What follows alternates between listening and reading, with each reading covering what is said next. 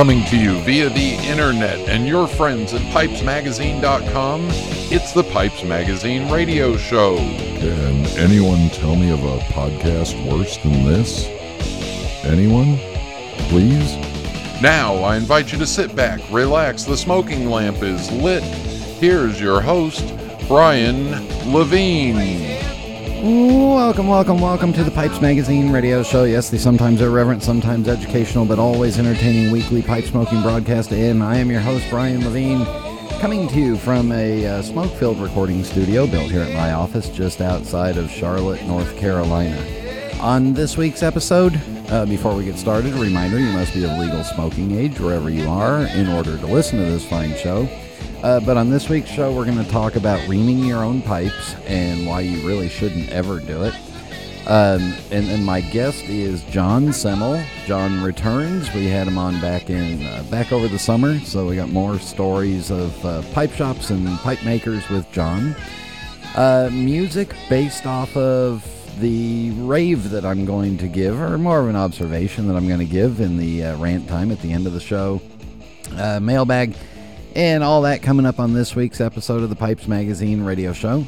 Uh, remember, if you could please, please, please, really appreciate it. If you are registered with Apple Podcast, please go to iTunes or Apple Podcast or whatever the heck they're calling it this week and leave us a five star rating and a review. That would be absolutely wonderful. We would greatly appreciate that. And now that the holidays are over, please keep sharing out the Pipes Magazine radio show to all your friends, family, enemies, frenemies, all your uh, Zoom clubs, and all that. So uh, just keep sharing out the show and let people know how to find it. That would be absolutely wonderful.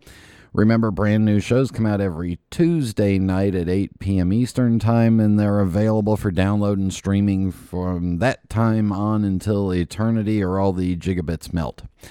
All right, so that's it. Let's get the show rolling. Everybody sit back, relax, fire up a bowl. Thank you all for tuning in, and here we go.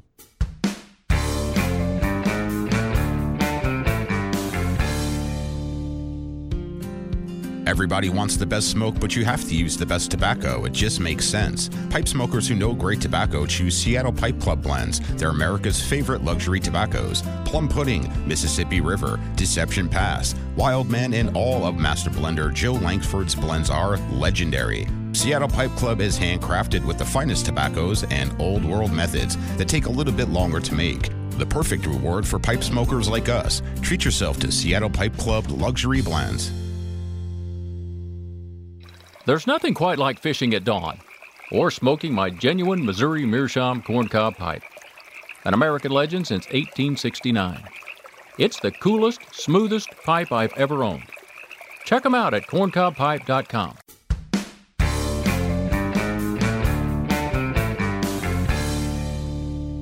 And we are back on the Pipes Magazine radio show.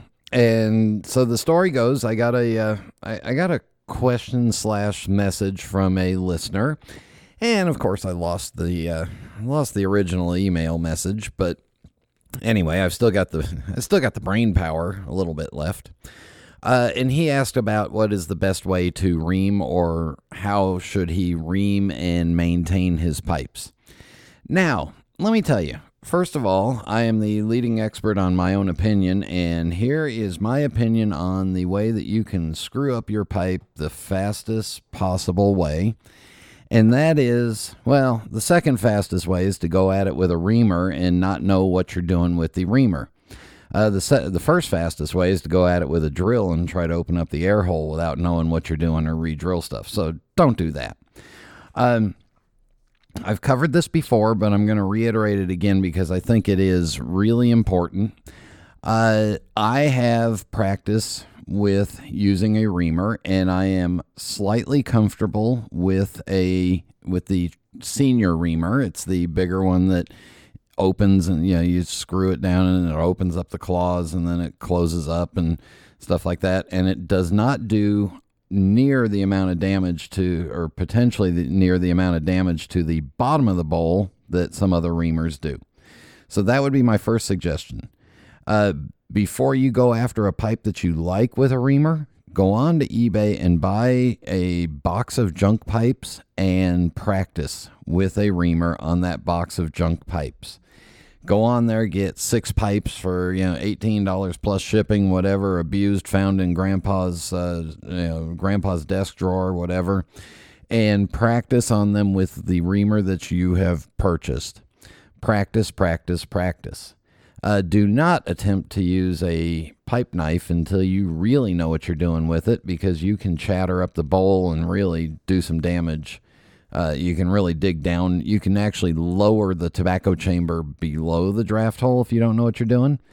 And you really don't want that. So, again, be careful, be careful, be careful. Practice, practice, practice. Um, now, here's what I do I don't let a whole bunch of cake build up on my pipes. And when it comes time for me to do any kind of reaming, I just use a little bit of sandpaper on my finger and just smooth down that cake and smooth down that cake. And as long as you've just got a little bit and you're only working with a little bit, your finger and some six or eight hundred grit sandpaper is not going to do near the damage potential that you and a big metal blade could do to your pipe. Uh, if it gets too bad and I've gone too far or I really care about the pipe, well, that's when I pay the money and I send it off to somebody who has years of expertise. We've had them on the show in the past. You can go back and find all kinds of uh, pipe repairmen, restoration people. Uh, pick out the one that you like, send it off to them, let them do the reaming. And whatever you do, do not let anybody ever ream your pipe bowl down to fresh wood unless you are dealing with some nasty, funky ghost. If there's a bad flavor in the bowl, then that's the only time you really want to go back down to fresh wood again because that cake you're going to have a hard time getting the flavor out of that out of that. So, you know, again, just just be careful. Uh, we've also talked about you know getting ghosts out of pipes and kosher salt, salt, and alcohol. I like the coffee method. I, I've got plenty of used coffee grounds around the house, and just pack it and let it sit for two or three days. Let the wet coffee do its job and dry out in there. But again, you got to be really careful when you are dealing with a reamer or a metal tool that you don't uh, knock the bowl out of round, that you ream it evenly, that you don't over ream the bottom of the bowl and start taking out wood. Uh, you know, you, you can you can literally do more damage than you can good with a bad reaming job. uh, if you see a pipe that's been badly reamed and it's on the estate market, I'd ask for a discount because you're going to have to spend some time to really build up the cake again evenly in certain areas. And I've gone through that and done that. And I had one I have one pipe that it took me the better part of about 2 years of smoking it very gently once a week or so to rebuild that cake smoothly and evenly and get the pipe back to perfect smoking shape. Uh, so yeah, ask for a discount because let me tell you, that's a lot of work. All right, there you go. Comments or questions, email me, Brian at pipesmagazine.com, B R I A N at pipesmagazine.com. And in just a moment, my conversation with, uh, well, my return conversation with John Semel. This is Internet Radio. Being at the forefront of craft tobacco production for over 20 years, we've been involved in some rather interesting projects at Cornell and Deal. From the Cellar Series to the Small Batch Project, we're extremely proud of how far we've come. So, moving forward, we wanted to take it back to basics, and that's what the Burley Flake series is all about. Burley is an underrated varietal, but there is a ton of nuance there.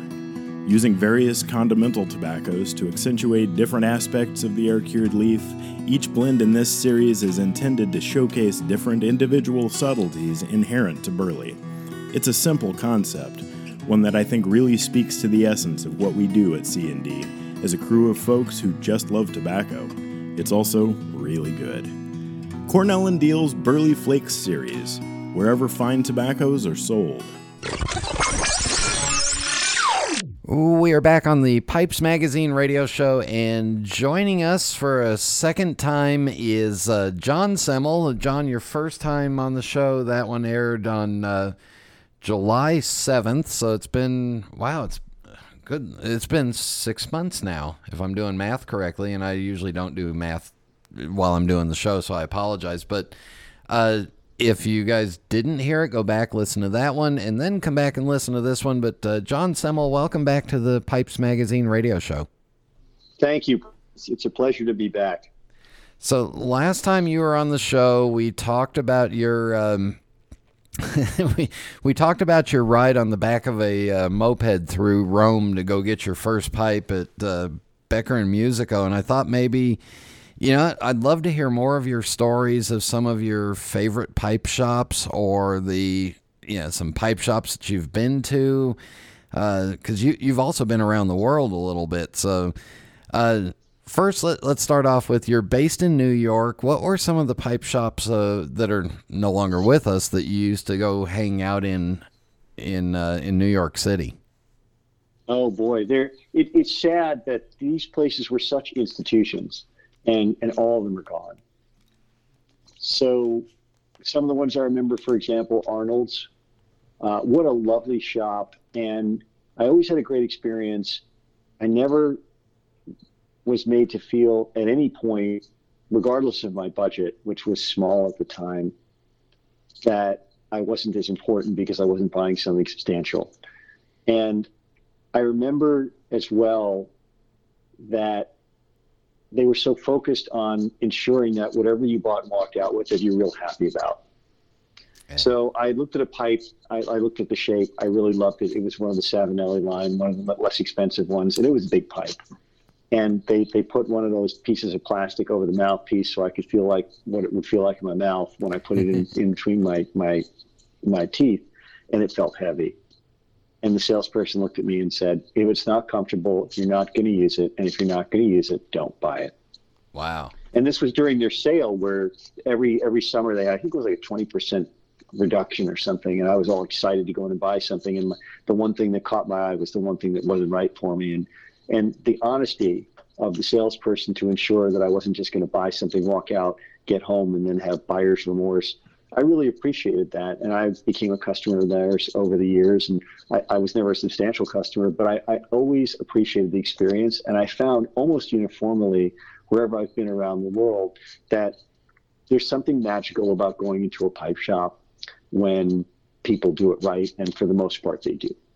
Let's back up for a minute because you mentioned something the the little plastic cover I I bet a lot of the listeners, a lot of the old timers will know of them. I used to call them pipe condoms, but it was literally like a, if I remember correctly, it was a a small, uh, kind of shaped like a like a little baggie that would just fit over the stem, so that way you could test drive the pipe without actually coming into contact with it.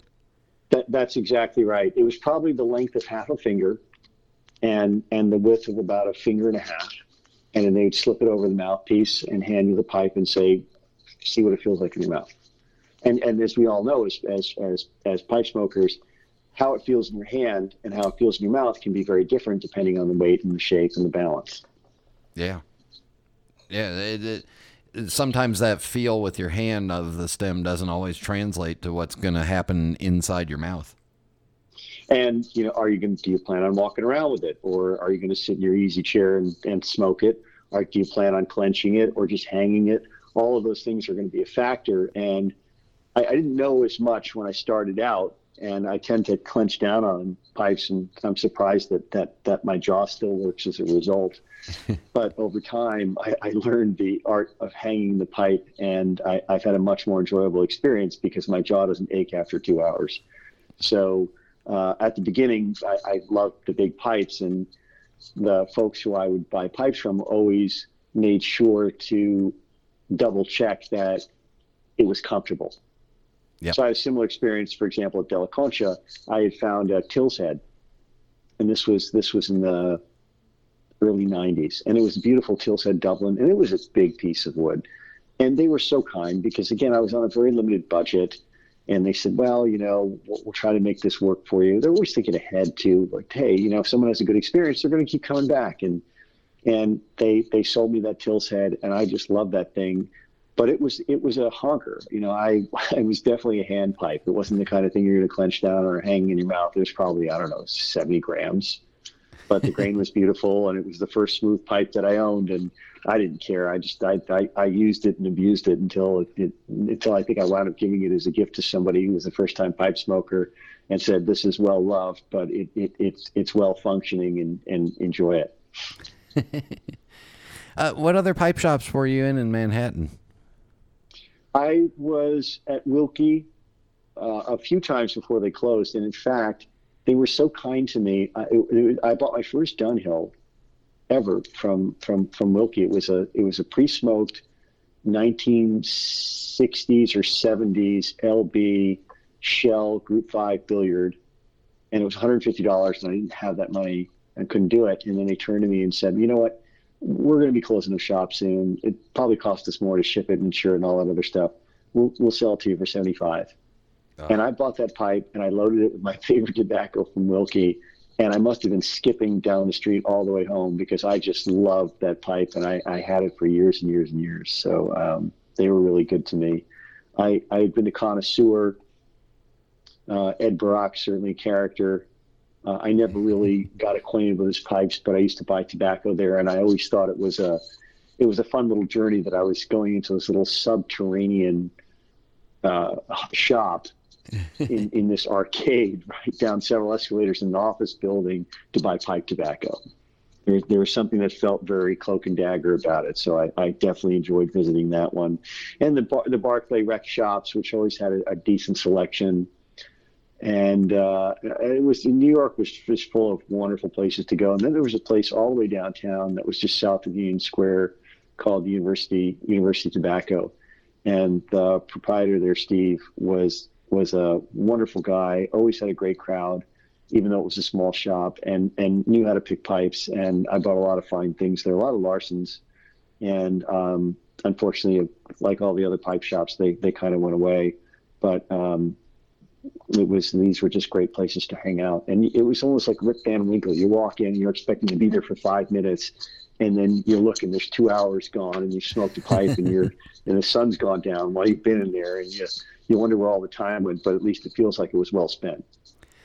Did these New York shops? Did they? Did each one kind of specialize in one brand or a couple of brands of pipes, or did they carry? You know, did they compete with each other on the same brands? That's a really good question. I, if I remember properly, they they tended to stock a variety of, of price points so that anyone coming in could find something. The big commercial names in Italian pipes, Savinelli, for example, different lines of Savinelli, Castello, Dunhill. The Davidoff store had Davidoff pipes. Yeah. And then there were a few places that had things that were a little off the beaten path. So Davidoff had a selection of Larsens, and uh, University Tobacco had Larsens, and these were wonder these were late '90s, uh, early '90s to late '90s production. Some really nice stuff. And uh, I'm trying to think some of the other shops. Ed Burak only sold Ed Burak's pipes. Yeah. and and uh, was unfamiliar apparently with with all the other brands that were out there when I asked him. he, he got he got a little bit agitated when I asked him about things other other than the connoisseur pipes. Uh, you can edit that one out, but it's true. Uh, I think he was so kind of famous for that. no, it was hilarious. The only time that I, I, literally asked him one point, I said, "Do you have other things like Dunhills or Beckers or other names that I gave?" And he looked cross like uh, uh, like I, I, didn't know what I was talking about. How would I ask such a question? Clearly, I was I was I was ignorant, and he he would he would kind of look at me blankly like he didn't know what those names were, and begin talking about the connoisseur pipes until he decided that he was also going to go into the refurbished business, and then started carrying refurbished Dunhills. So I guess he found out about those at some point along the way, in addition to his own work. But the the, the pipe shops, some of them specialized. Uh, you know, uh, if I remember properly, Arnold's had Eltangs, for example. I bought an Eltang there years and years ago when they were still around, and there were some uh, big variety of pipes at at Concha.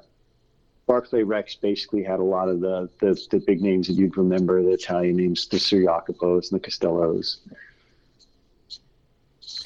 Did so when you bought a pipe, I would, and I guess if you were just in there visiting, we're we're not talking about a big lounge setup. We're talking about a small shop, but you could hang out in there and smoke your pipe and talk to the guys.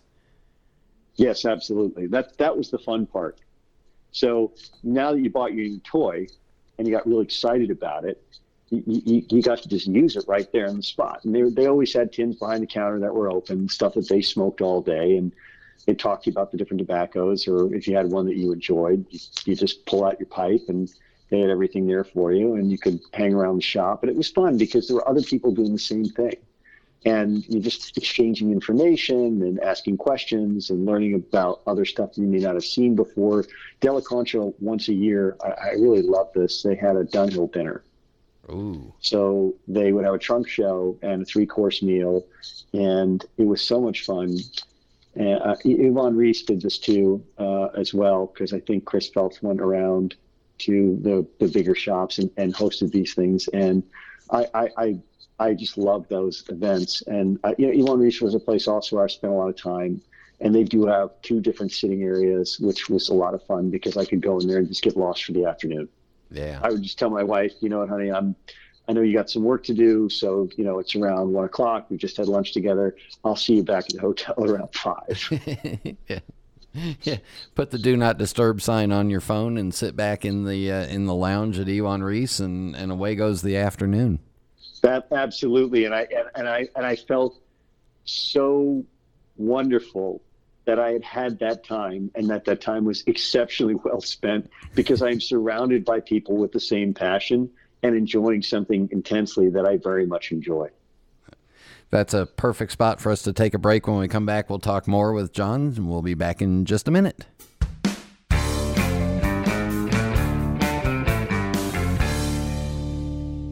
A Savinelli pipe is a testament to a long legacy, fortified by well worn hands and destined to be enjoyed for generations. For over 150 years, Savinelli has been dedicated to sourcing the world's finest briar, committed to pushing the boundaries of pipe design, and devoted to the tradition of Italian pipe making. Savinelli is more than a mark. They're a way to help you make your mark, and like you, there can only be one Savinelli.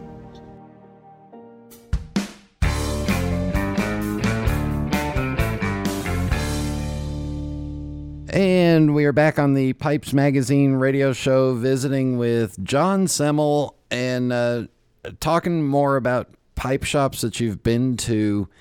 Um, in in more normal times, are there? What are the ones that you look forward to visiting when you're out traveling?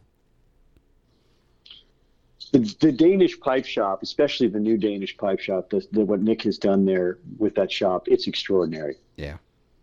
There's there's a beautiful lounge. There the the shop is so well laid out. The the selection's great, and there's usually a really fun crowd. I just love that pipe shop. That's another one of those Rip Van Winkle locations where I, I could walk in there, I don't know, as soon as they open, and suddenly the sun's down. It's 8 p.m. and I have no idea where the time went, but I know I enjoyed it. uh, so that's that's definitely a place that I'm I'm looking forward to going back to. As far as other shops are, I, I it's, it's a shame that there there are not more of them that I know of that I can be at because New York, for the most part, all of them are gone. There, there's some the, the ones that remain are primarily around cigars, and if you go into the smoking section of these places, even though they're equipped with ventilation, when you have 15 people in close quarters smoking cigars, it doesn't matter what you do. it smells like cigars, it tastes like cigars, and even if you're smoking a pipe, you, you, you only taste cigar. So uh, th- those aren't that fun for me to go to anymore, unfortunately. So you may as well just grab a cigar if you're going to stop in there anyway. That that's absolutely right. Yeah. So let, us switch to tobacco then. Um, I I've been asking this question of some people lately. Um, what was what's a tobacco of old that is one that you you know one that you're still searching for, one that you really miss, or you know if if it shows up on the vintage market, you know, forget the mortgage payment, forget buying food, we're buying tobacco. So, if I knew then what I know now, there's so much more tobacco I would have stocked up on because I had just had no idea that any of the stuff would disappear. The original capstan blue that was made in England mm-hmm. is my favorite tobacco on the planet. That is just such an exceptional tobacco. It ages so well. I love the flavor of it. It burns so incredibly well, and uh, that's definitely one of those mortgage mortgage your your, your house, sell your kids into indentured servitude, whatever you need to do. You just you just got to go and buy it. Uh, that's one of my all-time favorites. Dunhill Light Flake is another one of those. The old tins of Orlik Golden Sliced. From 20, 30 years ago. Those those tobaccos are so delicious, and you know, still being made, but you're not going to find something that, that's going to be comparable with that kind of age on it that's going to taste even remotely similar to those. And I find too that the, the Virginias tend to age differently than the than the English.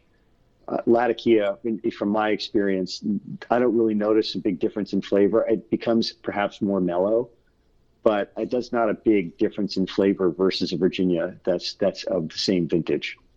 Where if there's 10 years age on the tin or something like that, the Virginia will really pop, whereas the the London might be a little bit more mellow, but I, I don't find the same impact.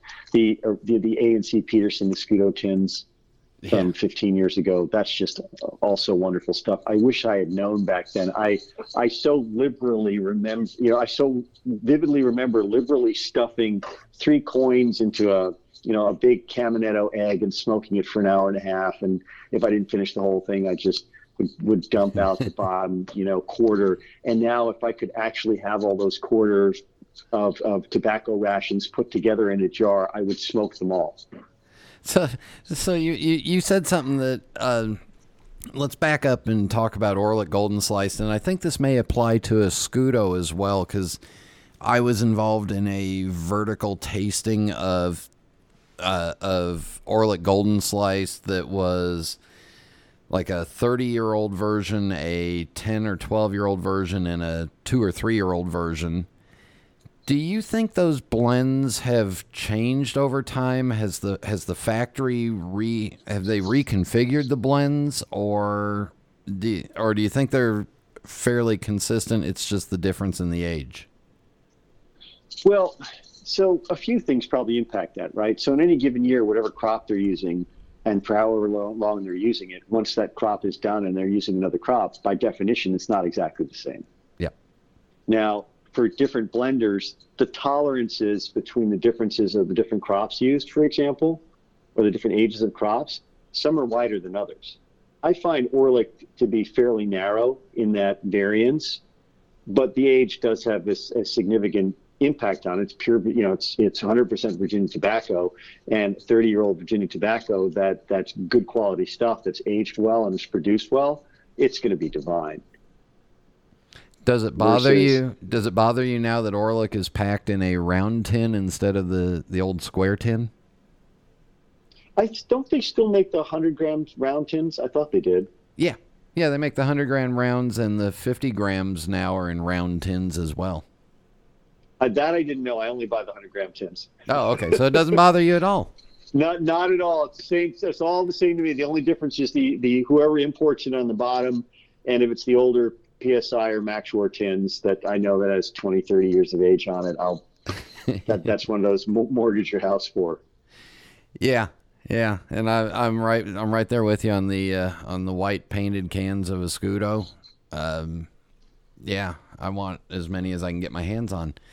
Um, what are what are some of the tobaccos that are out now that you are enjoying and aging and stockpiling and hiding away and uh, wait and you know looking towards the future with them? So a couple of years ago, I think it was about two years ago, or before, right before they stopped producing it, I I I, I bought a lot of tins of the Dunhill Dark Flake, I thought that was a very, very good tobacco. I think it'll age very well. When I can find it, the St. James Flake, mm-hmm. uh, Samuel Gawith. It's virtually impossible to find, I guess, because everybody like me is looking for it and trying to do the same thing, which is cellar it. And and it's funny because that's one tobacco that never ever ever comes up on the estate market, the tobacco estate market or secondary market. Never. And that's because I think people just buy it and they love it so much that there's no way they'll ever part with it. The there's there's the McConnell Scottish Flake. Mm-hmm.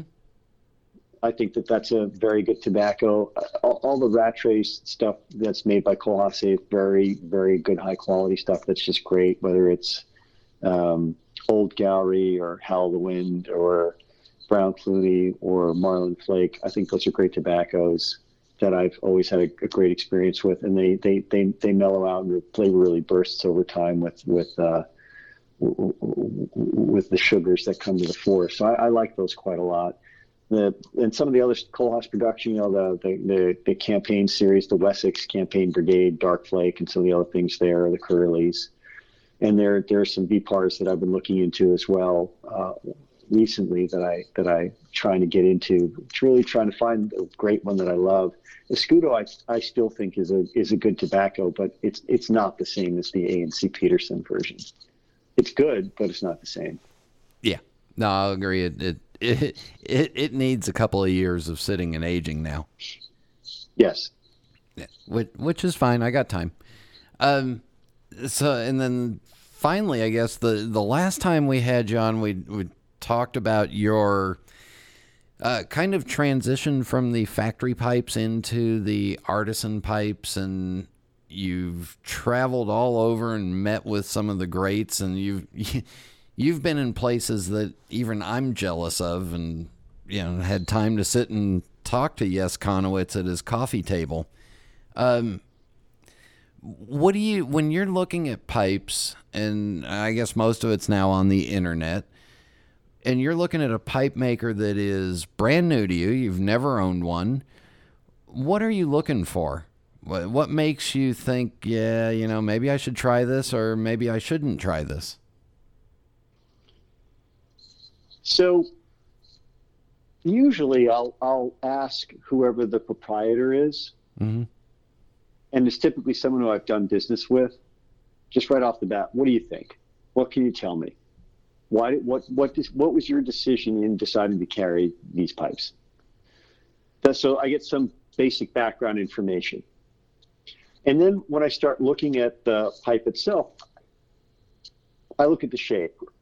So, for example, if it's a billiard, how well did they nail the shape? And you know, with a freehand, it's a freehand, so there isn't really that much basis for comparison. But a billiard if you're going to have a flaw in it or you're not going to quite catch the line right, it becomes immediately observable. And it's interesting because there are a lot of people who, who are up and coming and who understand wood and grain and can make a pretty looking pipe, right? Because they know how to hold the block right and they cut it and they get luck with the grain and, and it's a beautiful flame grain. But did they get the lines right? Yep. Are the proportions correct? Is the balance right? So that's one of the things I'll ask uh, who, who the, the, the shop or the, the website proprietors, how does it feel? So it weighs 43 or 41 or 37 grams, but when you put it in your mouth, what does it feel like? And uh, I'll look at the button. I'll ask to look at the button and see, hey, is this a, is this a big chunky bit? Did they take the time to really shape it properly? And I want to know what kind of wood they used where where they got the briar from, because that obviously is going to have an impact. And generally, people get it from the same place for the most part, but you never know. I just want that information because it was it was uh, Sixten Ivarsson, I think, and and uh, he had said when someone asked him, uh, and this Rick Newcomb recounted in one of his books, what what makes for a good pipe, and he said something like this: like twenty to twenty five percent is the ingredients. You got to use good stuff. You got to use good briar. You got to use good ebonite and mouthpieces. You, you got to use good stuff. About seventy percent then is is the the craft itself. 70 75 percent. How good is the pipe maker? How much attention to detail? Do they know what they're doing? What's their level of experience? And then there was that five percent missing, and the interviewer had asked him, "Well, what about the five percent?" And he smiled and said, "That's the magic."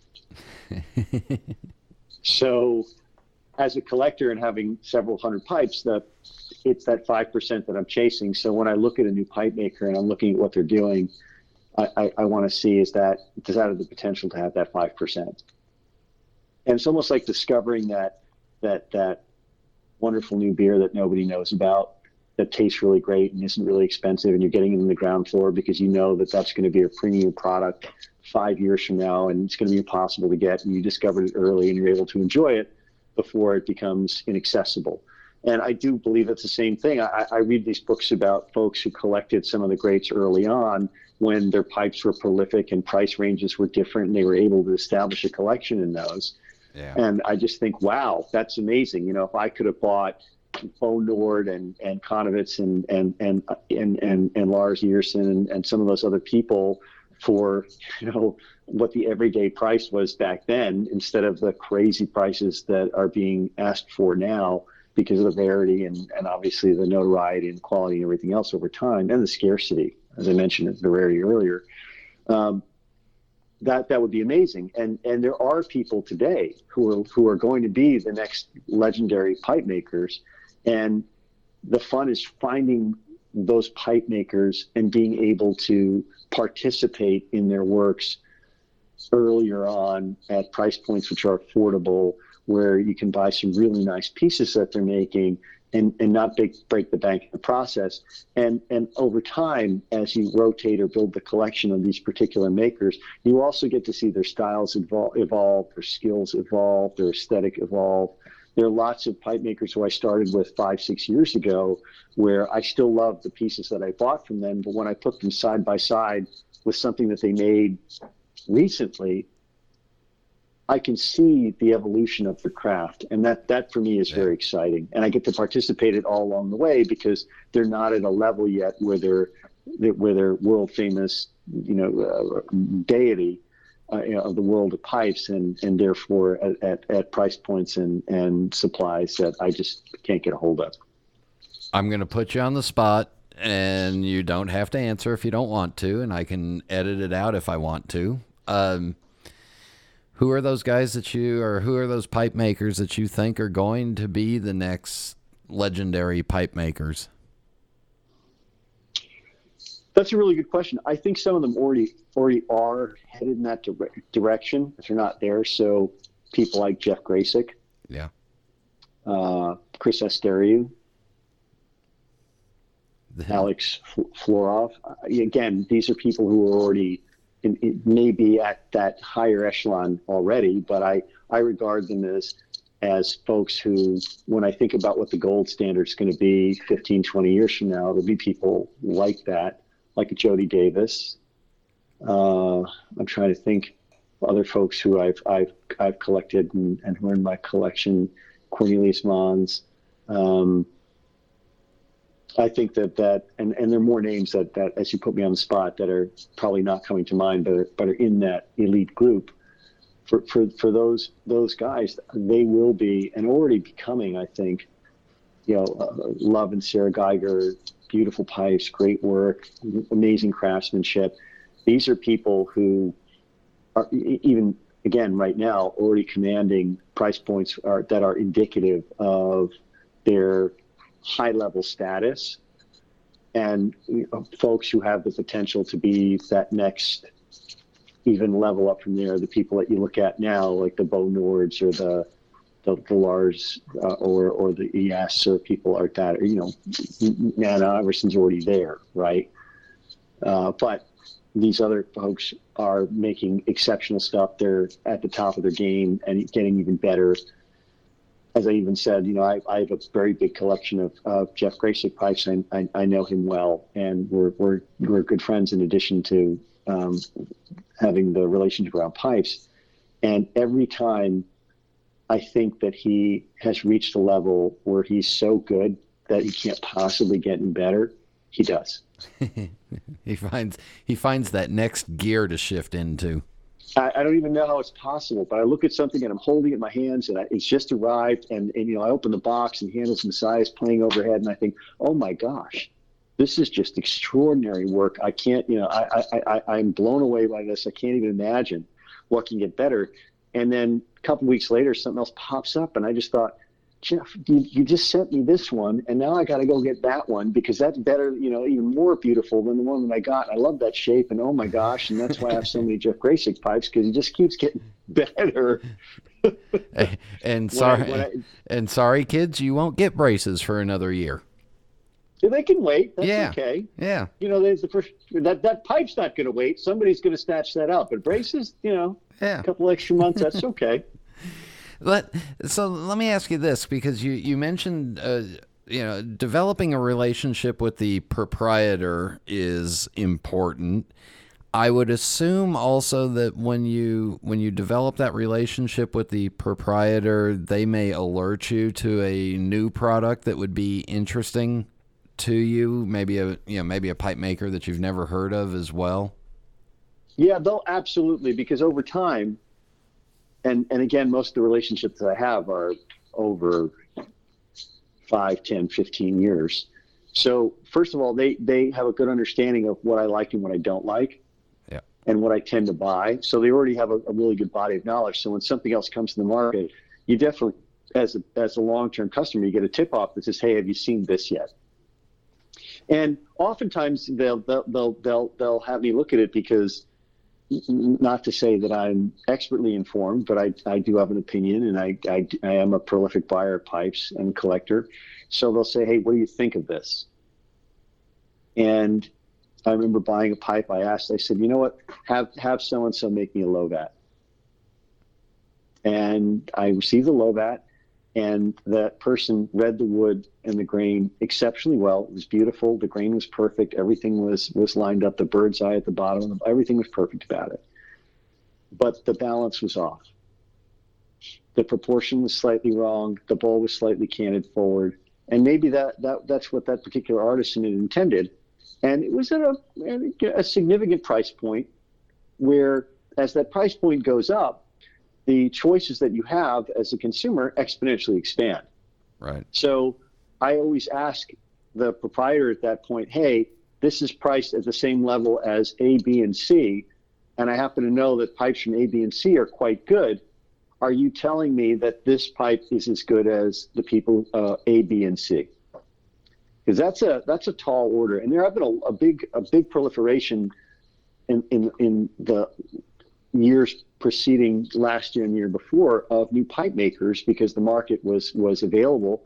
And people started i think getting out over their skis on what they were willing to charge. So they were they were charging prices that the market would sustain for that point in time. But perhaps the prices they were charging were in anticipation of their skill evolving not indicative of where their skill was at that time and that's not sustainable. And so what's happened now is you've seen a contraction where even the overseas pipe market in China and, and Russia, they're not nearly as robust as they were.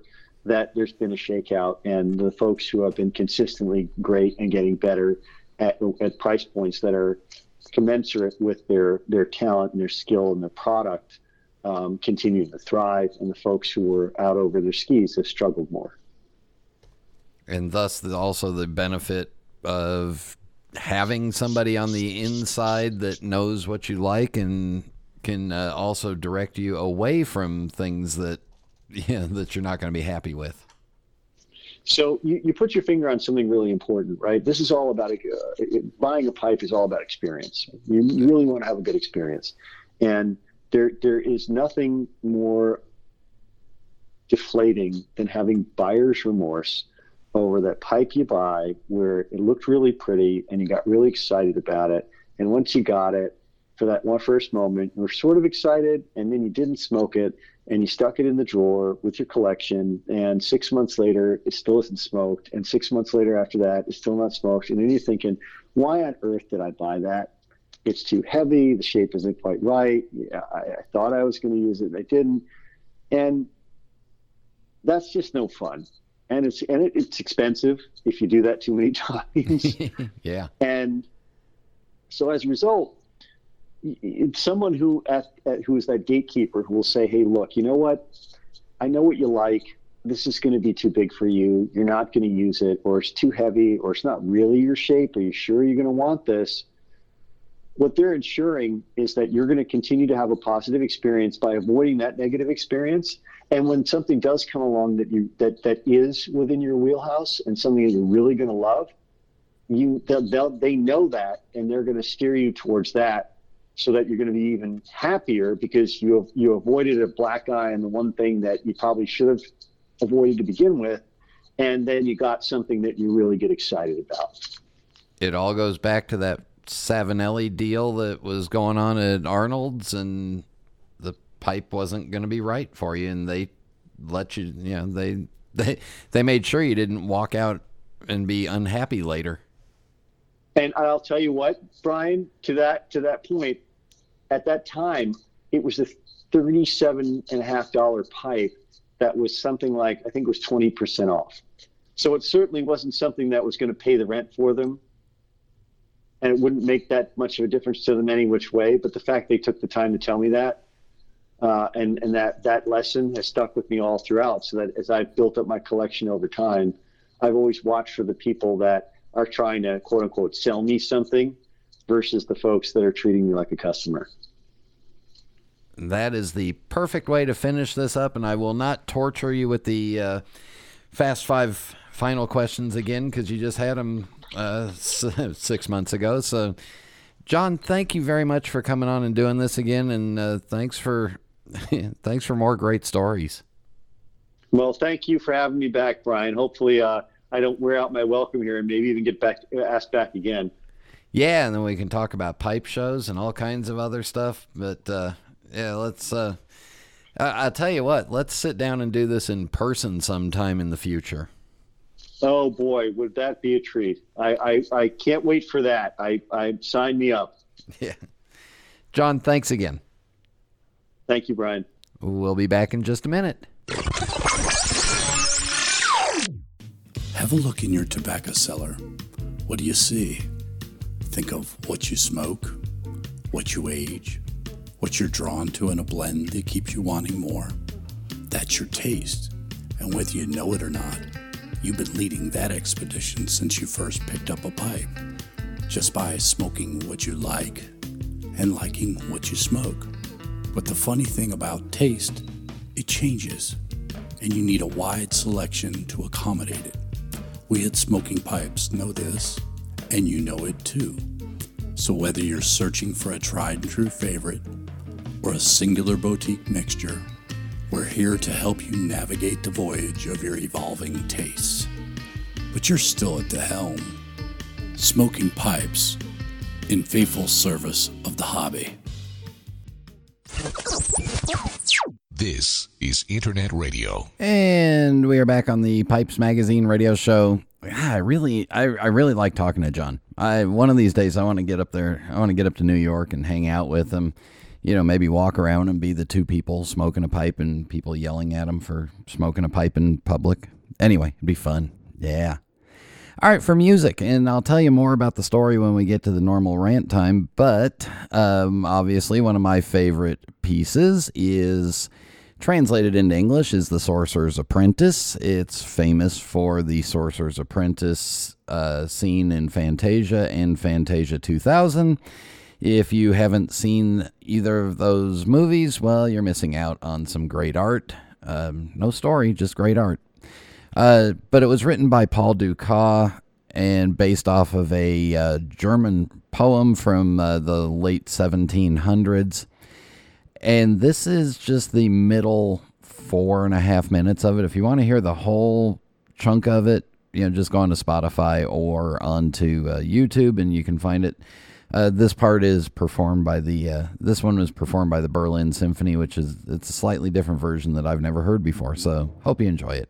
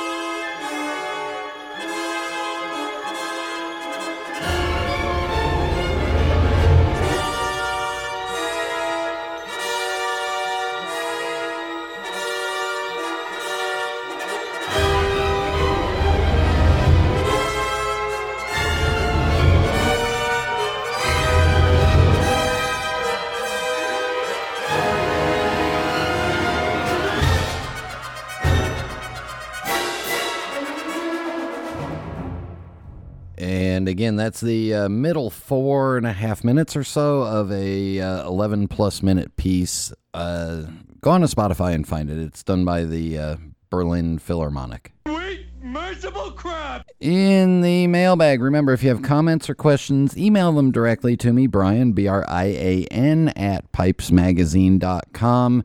Um, apparently, there was a site upgrade, and one of the things that's kind of broken right now is the commenting on the shows. Uh, so, Dan sent me some uh, show notes from the last two shows. Uh, he said with Mike McNeil, he said this was just a sensational show. Mike McNeil re- really had it going on in this interview. He wasn't wound as tight as usual, and Brian did a great job of keeping him on track. Uh, Mike and Mary's contributions to the pipe hobby are almost too many to count. They are a quality couple. They do a tremendous job of sharing credit with everyone who helped them, and their charity work is more than appreciated. And then he said on last week's show with uh, Russ Hicks, another good show. Russ Hicks was an engaging guest his bout of coronavirus has a strange twist. Uh, the great majority of patients who suffer sensory loss uh, lose both the sense of taste as well as the sense of smell. To only lose one is not all common. Uh, hopefully, he will get his smell sense back uh, back to the level it was before he got the disease. Uh, music was good, but you could have picked a better version of Freeborn Man. Jimmy Martin's would have been much better, while Tony Rice is an eclectic guitar player. The style of music he was playing for this recording was bluegrass. If you wanted a song specifically with Tony Rice, you could have picked something like Pound Hammer or anything from the CD he cut with the Bluegrass Album Band. Dan. Thank you, Dan.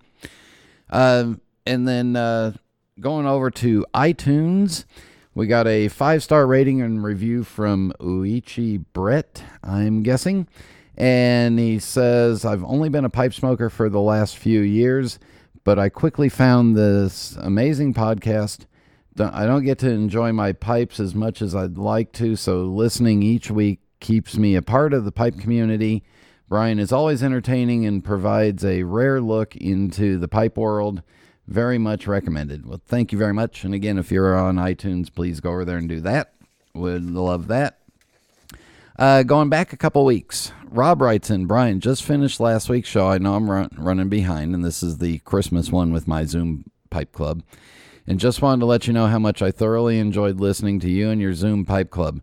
I got a real kick listening into your chat. Makes me wish I knew pipe smokers here in Denver. Yeah, there is a pipe club here, but my schedule makes it extremely difficult for me to hook up with them. Anywho, thanks again for a great show. Happy holidays. Thank you, Rob. Sorry it took so long to get to this one. Uh, I just got inundated with stuff over the holidays. Uh, and then finally for this week, uh, Warren writes Hi, Brian. I'm just now getting into your radio show.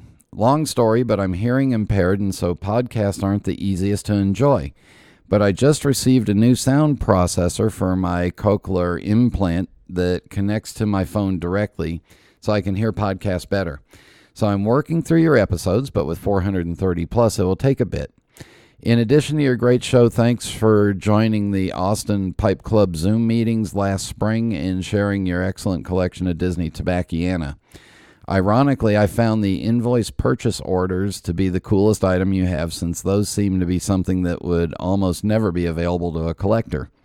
And I'll mention here, yeah, those um, those invoices and the purchase orders, those are the only things that do not stay out on display uh, they stay locked in the safe in case something happens in the house. And then he continues writing. Lastly, early in my in my nearly two year piping journey, I was spending hours comparing online pipe tobacco retailers trying to find tobacco for my new hobby. My college age nephew was staying with us, and I shared with him my frustration with comparing availability and pricing from all the different online retailers. Exasperated, I said it would be great to have a website for for pipe tobacco that shows me who has the tins I want and the prices to compare. Two days later, my nephew calls me over to his computer. He's a physics and computer science major and says, Will this work for you? While he shows me a working website that pulls the content from a couple retailers and had them in a searchable list. I was blown away that he was able to make that happen so fast. That was the beginning of turbotin.com, T U R B O T I N.com, which we made freely available as I figured I wasn't the first guy frustrated with spending hours going to the site to find pipe tobacco.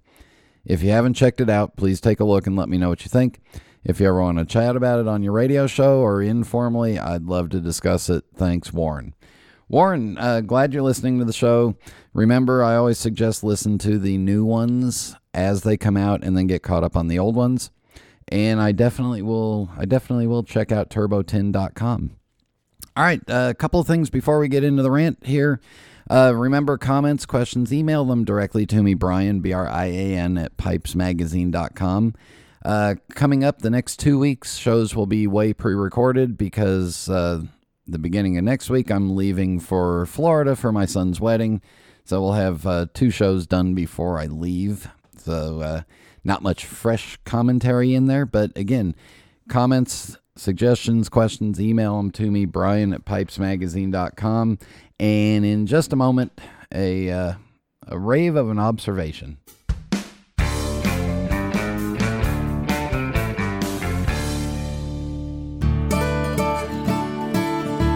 This is Phil Morgan, General Manager of Missouri Meerschaum Corncob Pipes in Washington, Missouri. Our mission since 1869 has been to produce great smoking pipes that anyone can afford. We guarantee our pipes won't be your most expensive, but they just might be the ones you smoke the most. At Missouri Meerschaum Company, we don't just sell our corncob pipes, we grow them, make them, and smoke them.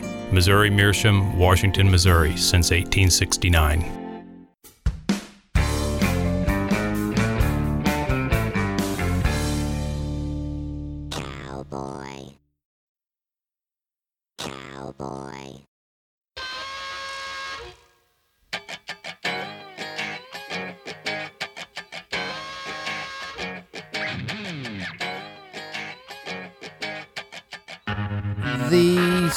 Apprentice is my favorite version of Mickey Mouse. Yeah, you know, Mickey Mickey's been uh, Mickey's been many characters through the years, but my favorite version is The Sorcerer's Apprentice. And when you work at the Disney store, you get to put on there your favorite character and they were and they had The Sorcerer's Apprentice as one, so that's what I chose. Well, this past week I ran into a guest who is a little girl, and I mean a little girl, I mean like six years old, and she was just absolutely enthralled by Sorcerer's Apprentice. And I talked to her parents and her, and it wasn't so much just the character as it was actually the part from Fantasia. So that's the inspiration for for playing the actual music, The Sorcerer's Apprentice by Paul Dukas.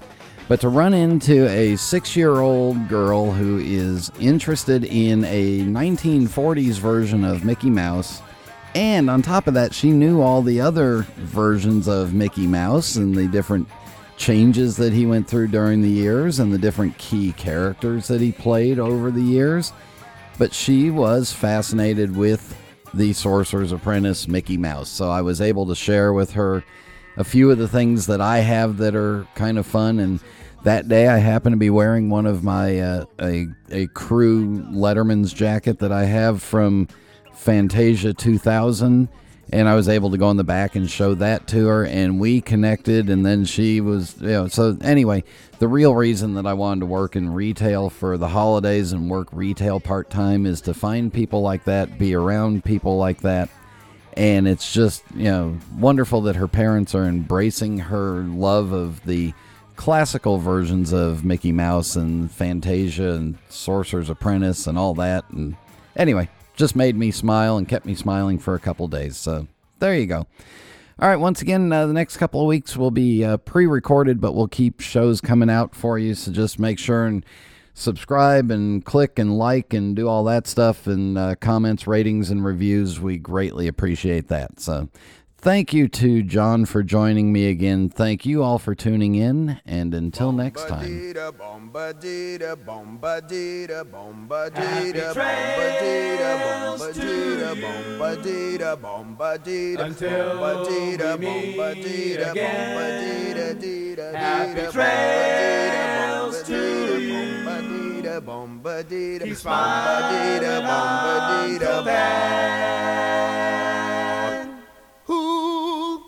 Cares about the clouds when we're together?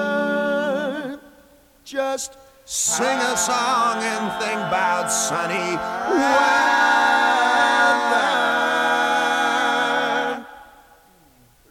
Happy trails to you till we meet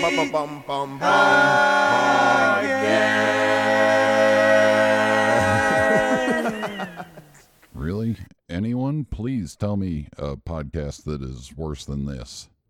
See, I told you.